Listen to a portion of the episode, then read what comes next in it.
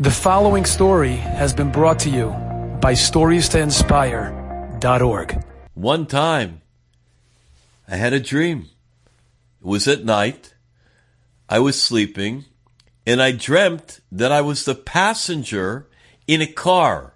Driving was one of my very close Talmidim, Eliezer.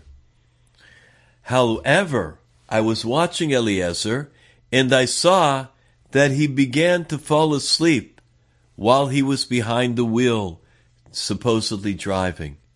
And I saw he was going in falling asleep. I shouted, Eliezer, wake up, wake up. He continued to fall asleep. Finally, I dreamt. I said, Eliezer, please wake up. All of a sudden, I saw that he woke up then I woke up from the dream. I thought to myself, what a crazy dream.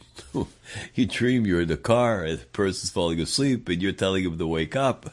What does it mean? As you know, dreams can mean a lot of things or not mean anything. The next morning, I go to daven. I'm beginning to daven. All of a sudden, Eliezer comes in. Rav, I would like to ask you a shaila. Yes?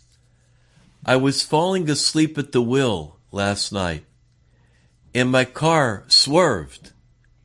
But the crazy thing is, I heard your voice. I heard your voice say, Eliezer, wake up! And I woke up. Car swerved. Do I bench Gomel or not? I thought to myself, this is amazing. When a Yid has a dream, they wake up. Enjoyed this story? Come again. Bring a friend.